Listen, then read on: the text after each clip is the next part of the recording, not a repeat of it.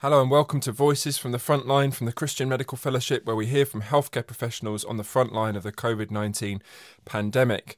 And clearly, there's lots on the, on the internet and in the things that we're reading about our mental health and how we're responding to the COVID 19 pandemic. And in that vein, I'm delighted to be joined today by a psychiatrist, Dr. Hans Pfeiffer from Switzerland. Welcome, Hans.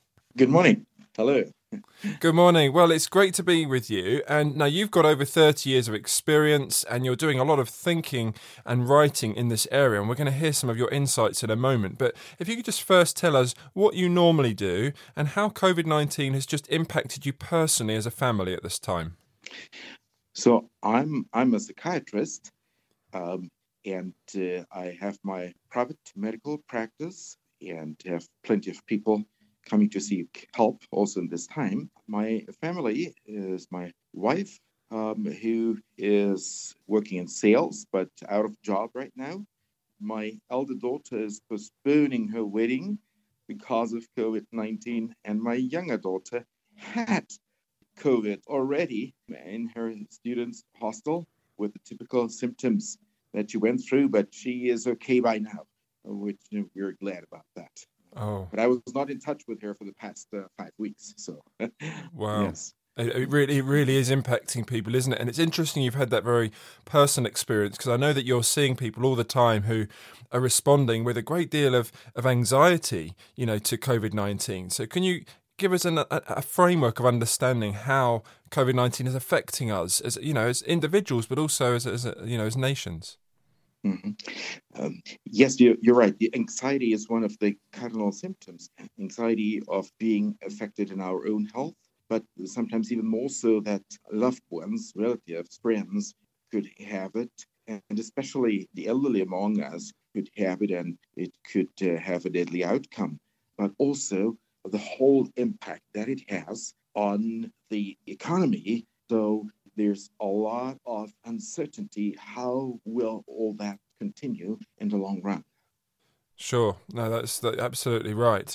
And so, what what are some of the ways that people respond to anxiety? I'm assuming that not everybody responds in the same way. Would I be right? You're absolutely right. Um, basically, there are three ways to respond to anxiety, and that's fight, flight, or fright. Um, fight means that we face the situation, we try to make the best of it. Some will go into hyperactivity to counteract in this situation. But um, what I'm yeah encouraging is really to face the realities and do the best with it. Um, flight, however, is to avoid the things. Some would go into alcohol or drugs, but others would do more gaming and social medias. So there's a certain danger of, of addiction, but there's also positive forms of avoiding the transmission, of course. But there's also the third aspect of fright that people somehow don't know where to go. They withdraw strongly. They are very lonely and isolated. And um, we want to help people to overcome that uh, stage of fright. But what I would also like to add is in this time of social distancing, it is very important that we connect with each other. So, in a sense, it gives more distance, but on another dimension, it brings us closer together in new ways and brings about new solidarity. All that helps to overcome anxiety. So there's also a positive aspect to that. Mm, that's really helpful. Uh, and just before we we just finish looking at how do we deal with that anxiety, could you give us a, a feel of what the impact that you're seeing on both individuals but also on society of this crisis at the moment? Yes, the problem really is also as, as our shutdown goes on, there is a danger of more aggression within the families. So that's one thing that we have to also look out for as uh, psychiatrists. But there's another aspect, and that is people are thrown back to themselves. They suddenly have time for things that they didn't have before there's new discoveries that they have times for silence, or for personal reflection and are really rediscovering things in their life that their business kept them from doing so. And so I see a positive challenge in that respect that there's new discoveries for the person and the personal relationships. Mm, that's fantastic. Thank you for that. And and I've seen you very uh, recently on um, state television, actually, being interviewed um, about how, how do we as a society deal with this? How do we respond? And you, you you've um, explained how we can do so with courage and confidence and humour. Could you just tell us a bit about that? Indeed. Uh, what we need now is really courage and to be very creative to help each other, be it with material, be it with food, be it with helping people that cannot go outside, etc.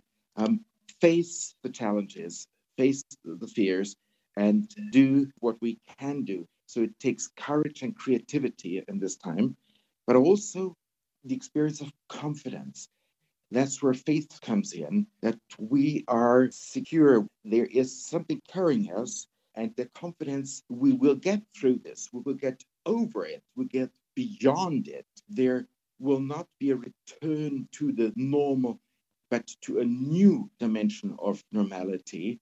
And so I very much hope it has a lasting impact for it. And the humor is the third factor.